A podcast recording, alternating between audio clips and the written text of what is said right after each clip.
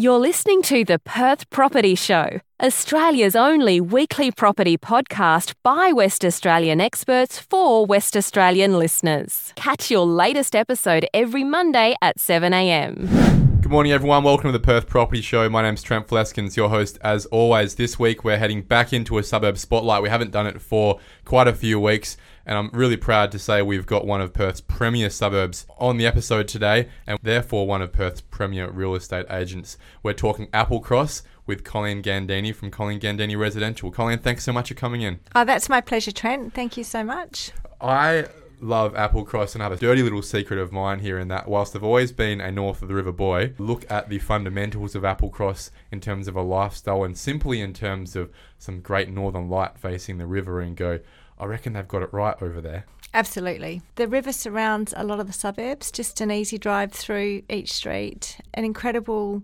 village atmosphere. So when you drive into Applecross, you're completely self-sufficient. Dentists, doctors, the best grocers, hairdressers, bottle right. shops. And some of mm. the most beautiful tree lined streets you've seen in Perth. There's a couple of streets, is it. Kintail, Yeah. I think, a couple more where, especially getting into wildflower season, those jacarandas absolutely encompass the whole street with Yeah. purple flower. How beautiful, right? Yeah, absolutely incredible. Some of the the prettiest streets in Perth are in Mm. this suburb, especially given the fact they also a lot of them lead down to, as you said, the river.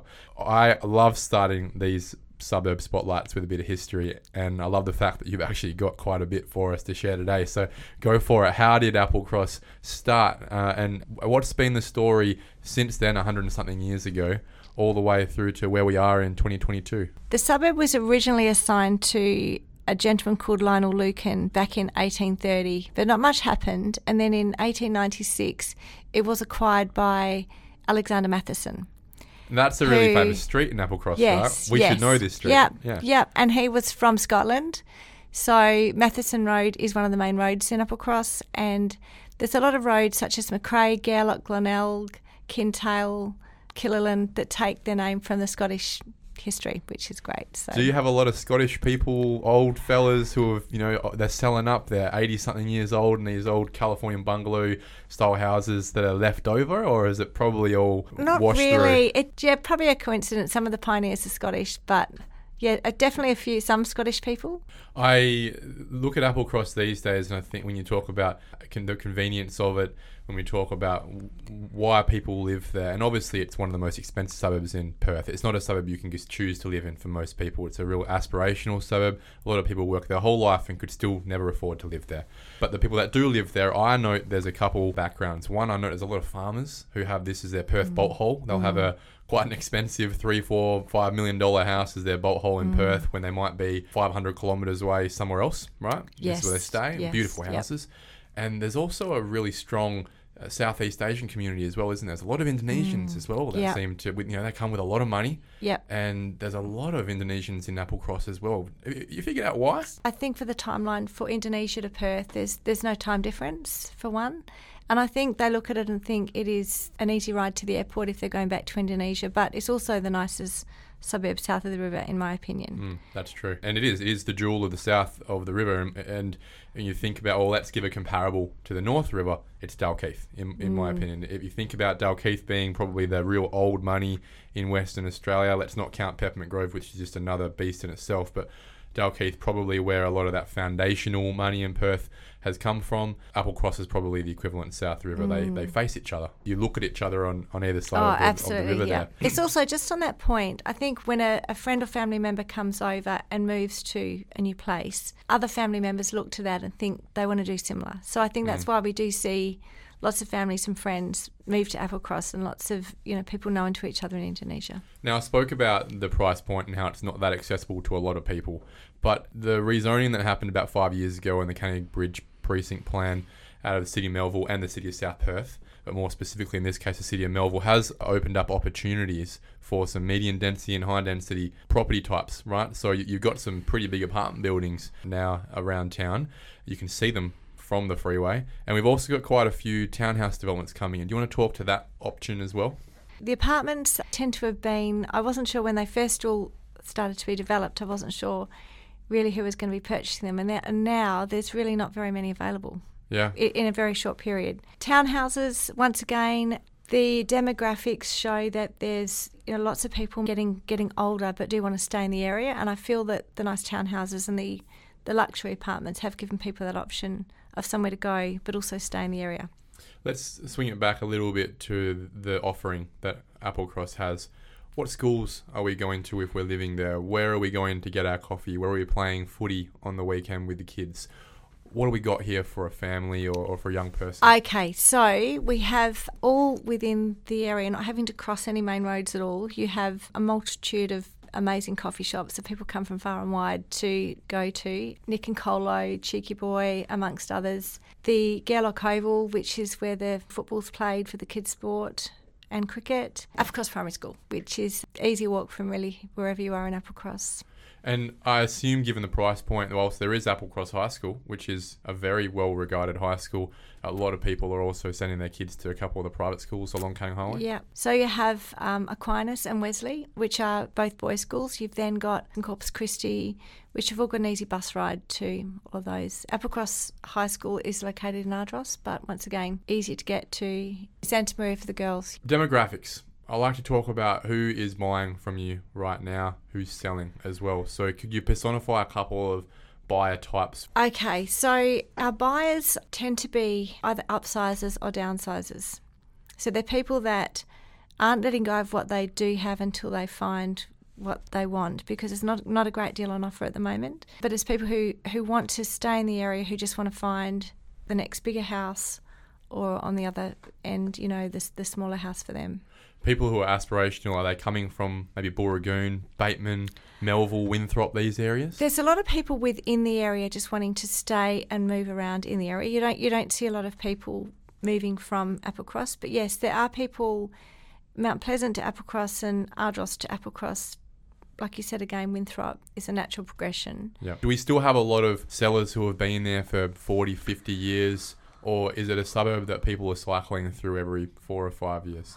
Almost everything I sell is from people that have been there for a lot of time, a long time. So there's there's very few that change. Maybe every five to seven years, I do see families shifting, but in the mainstream, I think there are people that have been there for a very long time. If we can pull our conversation back a bit to how Applecross fits into the Perth story on the market right now, and we've spoken extensively on this podcast about where I believe Perth sits with regards to demand and supply, how that relationship with the East Coast has an effect, interest rates, COVID, the Russian war, all these things coming in. One interesting point you made to me off air was that it seems that the markets at this price point are more insulated from those factors and it's very much more about the specifics of what properties are on the market and whether they suit the buyers in the market at the time.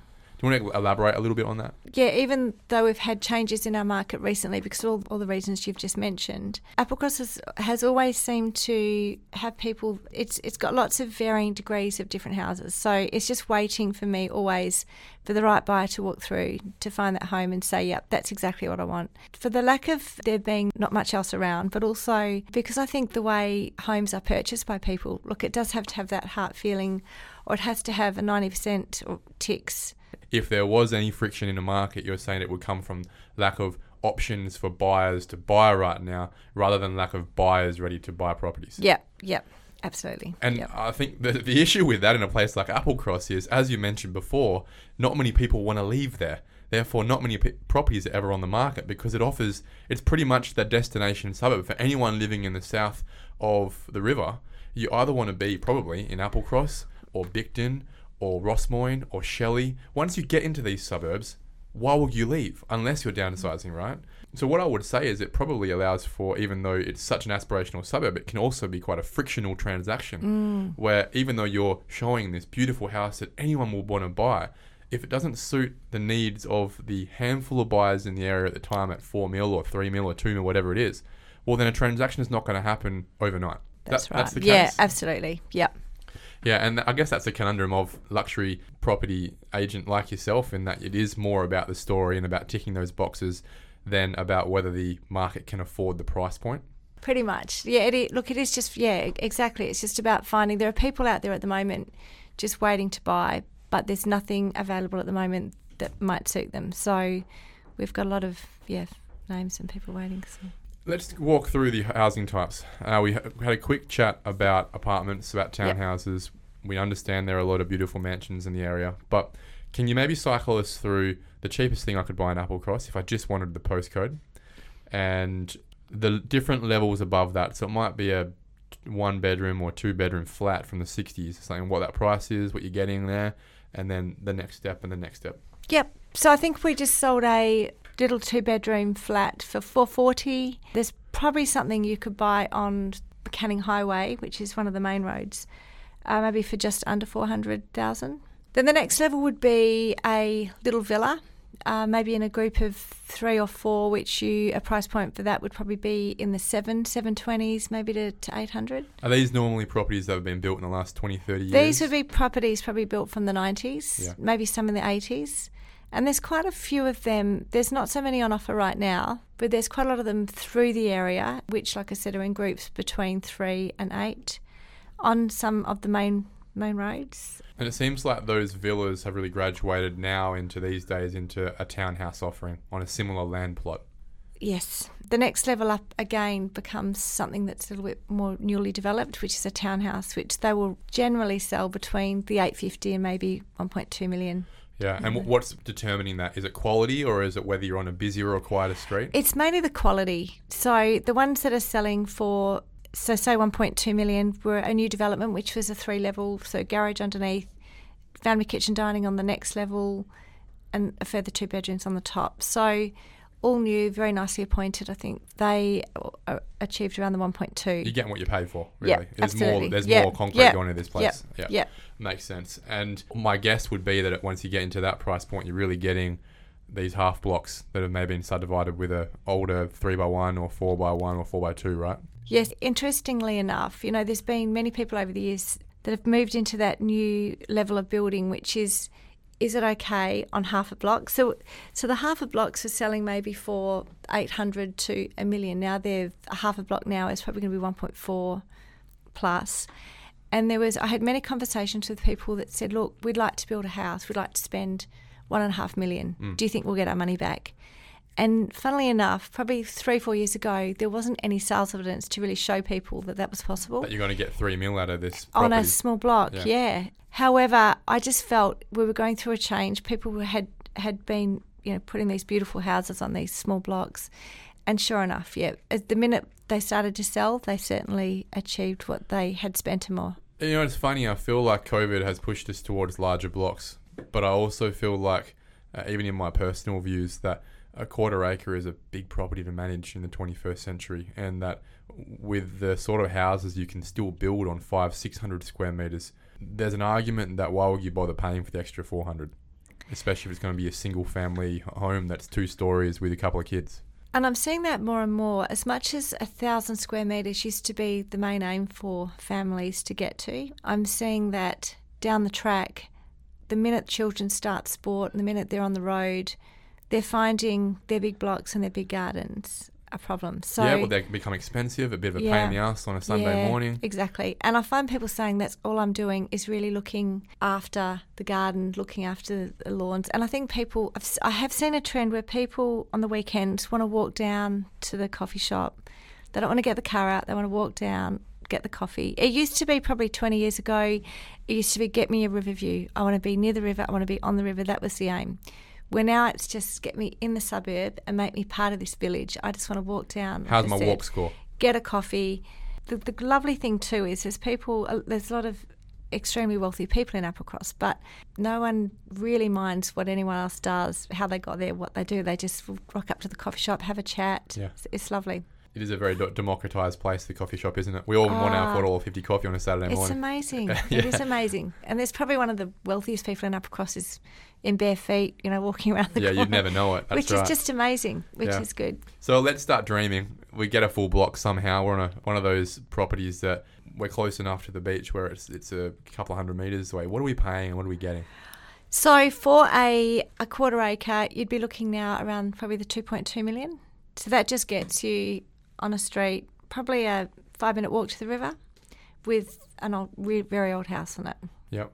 And if I've rocked up to a brand new Colleen Gandini listing that you're absolutely buzzing about, thinking, "Wow, I'd love to live here," what are you paying for these properties? So, um, yeah, someone knocks a block down, puts a lovely house on it. So, anywhere from four mil Yeah, it's some serious money we're amazing, talking now, right? Amazing. And the types of buildings that are going up are incredible. There's been a lot of thought into to the way people are building and the use of the land. You know, two million does sound like a lot of money, but I think it's accessible to a lot of working dual income professional mm. families these days. It, it, still is an accessible price point, right? Four to five mil is some serious money. Are you finding there's any friction in that price point where you have to sit and wait for people to rock up, or are you do you have a list of you can name a, a handful of people off the top of your head where you go, geez, if the right house came Yeah. up, there's people at four or five mil any day of the week. I'm amazed at how much money there is at that level Hmm. and how many buyers. Mm.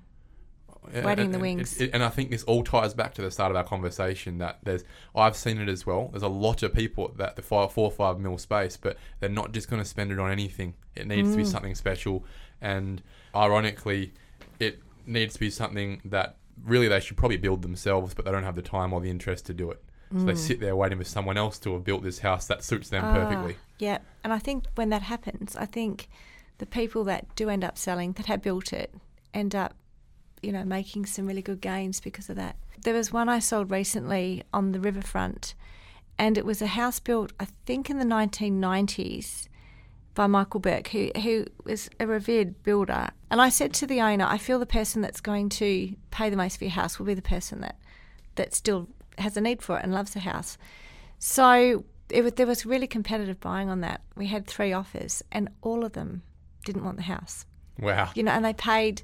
I think she was hoping for sort of maybe three point eight, and the price point went to four point four, Just for the land, essentially. just for the land, Yeah. which was really surprising. Okay, so let's segue into those crazy prices, right? You- You're talking seven mil, but these prices can get more than seven mil out in Applecross. In Dalkeith, it will be Jutland Parade, it'd be Victoria Ave. You can be paying 10, 15, 20 mil for properties in these places, and these places are insane. Applecross, you've got the same thing, right? What are the equivalents? What are you getting? You've listed these properties before, Colleen. Tell us some cool stories. You have Duncraig Road, you've got the Strand, you've got Majestic, Canning Beach Road, Melville Beach Road. And yeah, it's quite incredible to the extent. I think there's one just sold in uh, the Majestic for just under 20 million. And No. this is 20 million bucks where it's probably cash. And you wonder what are people doing with a twenty million dollar house? But the point of this is, and if people haven't been to Majestic Close before, I don't want to bother all the neighbours, but they should go because it's pretty much one of the best views in Perth. You're right on the point mm. there of Applecross, mm. looking back at the city. It's the site of the old Majestic Hotel, which mm. I'm sure thousands of people listening to would have been back in the day. That was knocked down obviously a few decades ago, and now we've got a small cul-de-sac of some of the most insane properties in Perth. I- I'm sure you've walked through a few of these. Yes, amazing, amazing homes. You know, a lot of them built that was established sort of in the 1990s. Um, yeah, with amazing views, like almost you know 180 degrees. And then you've got properties on Fraser Road, for example. And, and the, the interesting thing about the suburb is some of these lots are still a couple of thousand square metres each, right? And they can be a hundred and something metres long going from Fraser Road all the way to, to river fronting, right? And, and this is where I spoke to before is that unlike Dalkeith, which unfortunately has a south facing uh, aspect at the back of their house, which is where you'd normally be hanging out. The cool thing about Applecross is you've got a north-facing aspect. All your mm. northern light is at the mm. back of the house, where your views yeah, are of the yeah, of the river yeah. and the city. It. I, I actually don't think it gets better than that. Mm. I agree. Look, at, at the moment on Fraser Road, I have a, a property available where you drive in and then at the at the bottom is the river. So there just aren't many of those properties left. And Fraser Road is the only street that you'll ever find one of those available. But under six million for thirteen hundred and ninety square meters, it's crazy. Dude, I really. reckon you'll have a sale by the end of the week. Just Um, put it on here. is the property missing a mansion? So the special things about this, yeah. So it's there's two very old houses on the block. So it actually has a survey strata into two lots, which makes it even more special because you can actually have two houses on the one block, which you wouldn't ever be able to do that now. But that was it's it's a narrower frontage, but as long as you build right, you've got. You got know all the views, and you, you're sitting there, and so there's just a pathway and, and the river. That's it. yeah, it's no road. fantastic, and it's exactly what It you would have on on Jutland and Victoria. Same thing where the back of your house Ah, is the know, beach, right? But, but like you said, probably better because of the the light northern that you'll light. get. Yeah, this is right. more of a northwest light, but yeah, amazing. That's as good as you get. I love how we can segue straight into you spoke to subdivision for a second there. Applecross is full of it, or it has been. It's nearly been subdivided out, and this is where it differs with Dalkeith and Nedlands, which is extremely protectionist. There's about three roads in Dalkeith that have any opportunity for mm. subdivision. They've nearly all been done in the space of three years. The rest of the suburbs are 10. How is Applecross different in terms of its density? So I think 25 years ago they offered subdivision to a lot of the main, like from it went to R20 for a short amount of time, but I think that finished around maybe 15 years ago. They pulled it stopped back. it. They Yeah. stopped it completely.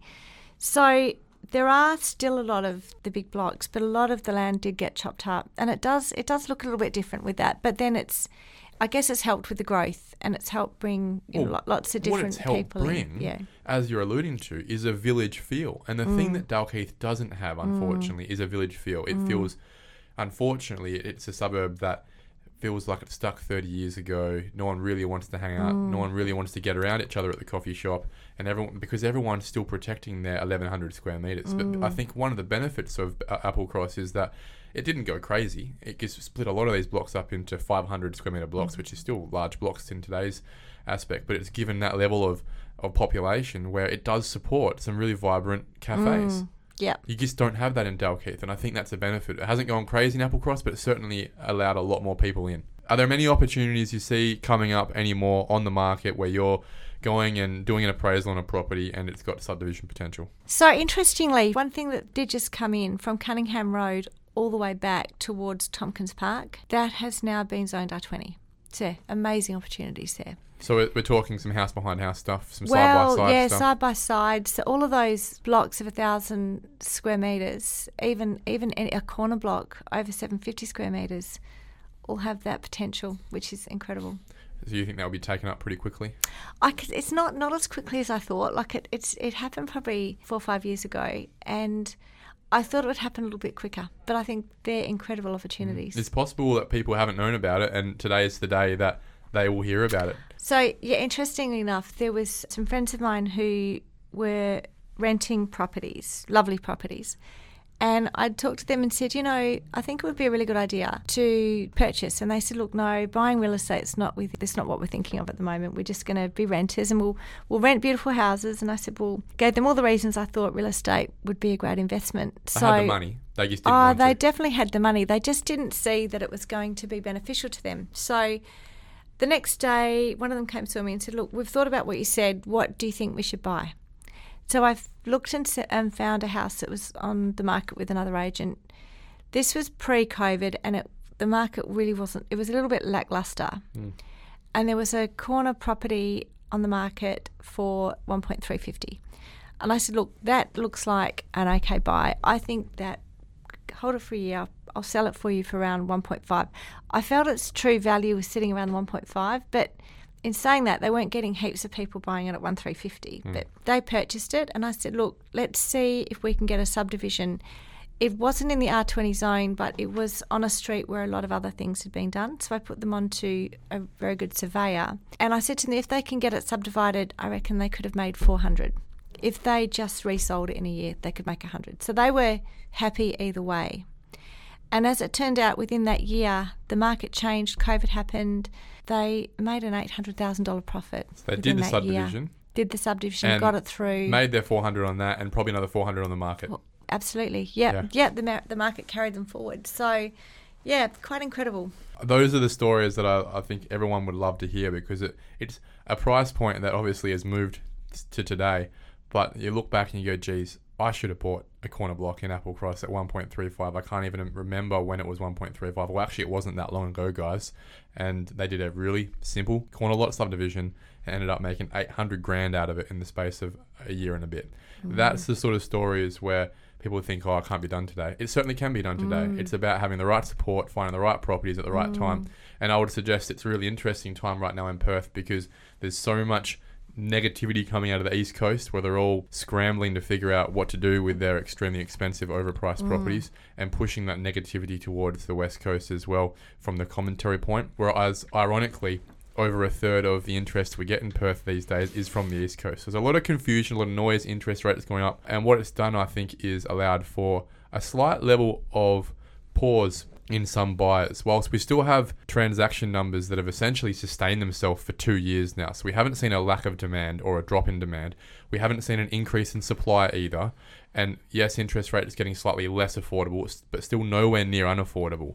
This is the opportunity for everyone listening. This next couple of months in winter, I see this as being that space there where if you want to get in, make that decision, this is the time because we get to spring again, people start opening their checkbooks out, the RBA starts settling on their course of, of interest rate rises, a little bit more certainty comes back into the market. The building industry starts to relax a bit more, as we've spoken about with land sales falling off a cliff in the March quarter this year.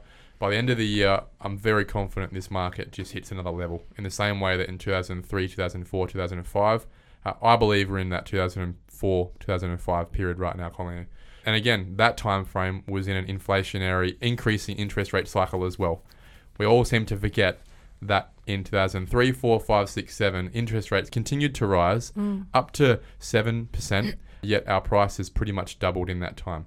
So there's no reason why those things can't happen again. And as long as the fundamentals of demand, being transactions every week, versus supply, being stock on market every week, continues to stay as strong or relatively as strong as what they are, data doesn't lie. And in a suburb like Applecross, which is the cream of the crop, that's where the demand starts and filters down from. So for anyone listening there, if there are any opportunities you remotely see in Applecross, Mount Pleasant, Ardross, I'm a big fan. There's a reason I've got Colleen in today. Talk to her, but also have a really serious look at these areas and the and the development opportunities here. Because again, whilst it, things might seem expensive at the time you spoke to me that uh, about that off air, Colleen. In five years' time, I believe that the prices we've got right now in places like Applecross are going to seem pretty cheap. Can I just add uh, as well something interesting? I watched the GFC happen here. And I was interested in what was happening in America at the time and interested how low the interest rates were when that all unfolded and thought, wow, wouldn't it be amazing if we had 2% interest rates here? So in 2018, I went to the US just to do a real estate course. And sure enough, I'd been watching their interest rates go up and up and up. And what I didn't expect to see on the other end was how much property had gone up during that time. Mm. So during the GFC, almost every area, like because I, I spoke to a lot of agents throughout a lot of America, their market had doubled from the worst areas to the best areas with the interest rates increasing. So, yeah, I feel that growing interest rates certainly doesn't stop prices go. There's no practical correlation between rising interest rates and mm. house prices. It's not like they're inverse. Mm. Uh, what happens is that it does make things less affordable, but until they become unaffordable, what they're actually doing is representing a stronger market where there is too much money in the market. So it goes, oh, guys, there's too much money. Well, when there is too much money and share market starts to drop because interest rates start going up and bonds become more uh, interesting to look at, property in places like Perth become the outcome that, that, that where the money goes to. So uh, I'll continue to say it until the day the data starts to show different. Uh, in the face of all of the conversation coming out of the East Coast and the death knell they're talking to, Perth's market will continue to grow, and a place like Applecross will be a shining light in that story. Colleen, last thing we're going to do is talk about the median house price. And I don't know why I do this because I hate the median house price, but it's one thing that we can all reference back to. And in a place like Applecross, it's nearly irrelevant. However, every suburb spotlight we do, we talk about the median house price. What is it? And a question without notice if you had that in your hand, cash today, what will you buy in Applecross? Where would it be? I believe the median house price is 1.6 million in Applecross. And if I had that money in my hand today, I would go and buy the best piece of land I could with an older house on it. I mean, I'm always one for thinking buy a high percentage in land, mm. less in the house. Any streets and where you think that would be possible?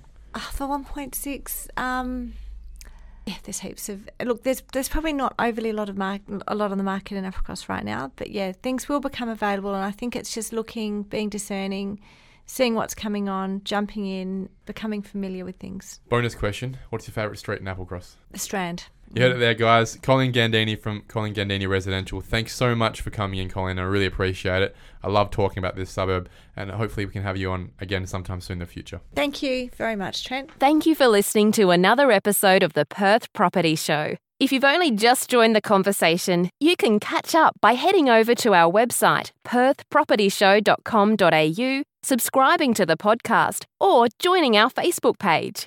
Don't forget to tune in next Monday at 7am for more expert insights, local analysis, and suburb spotlights. Happy hunting!